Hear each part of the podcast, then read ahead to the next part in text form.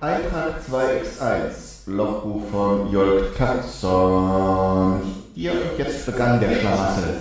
Die beiden Fleischmützen, Herr Glanzwurst und Herr von Speck, riefen die ganze Geschichtenkapsel an die Ferse. Hätten die beiden das doch bloß unter sich ausgemacht. Uns allen wäre viel erspart geblieben. Zuerst plusterte sich Herr von Speck auf, weil er sich vor Herrn Glanzwurst und seiner Kriegserklärung fürchtete.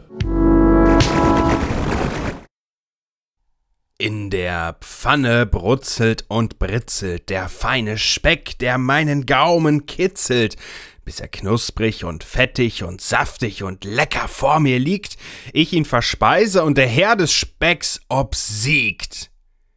Liegt der Speck erst im Magen, ist die Wurst so gut wie geschlagen, steht starr im Versmaß und ohne Reime, wie ein Erstklässler voller Keime.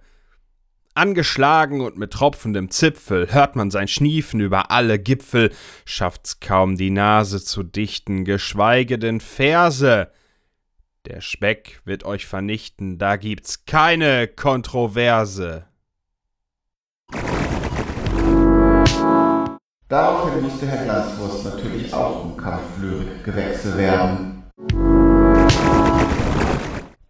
Im friedlichen Schlummern ruhet das Schwein.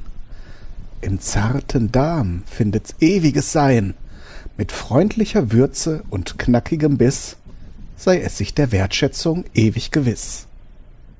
Dem Speck muss man absagen, so viel ist klar. Er liegt schwer im Magen und immer noch da. Wir wollen die Wurst, die schmeckt und gelingt, wo Speck stets nur Sodbrennen und Unwohlsein bringt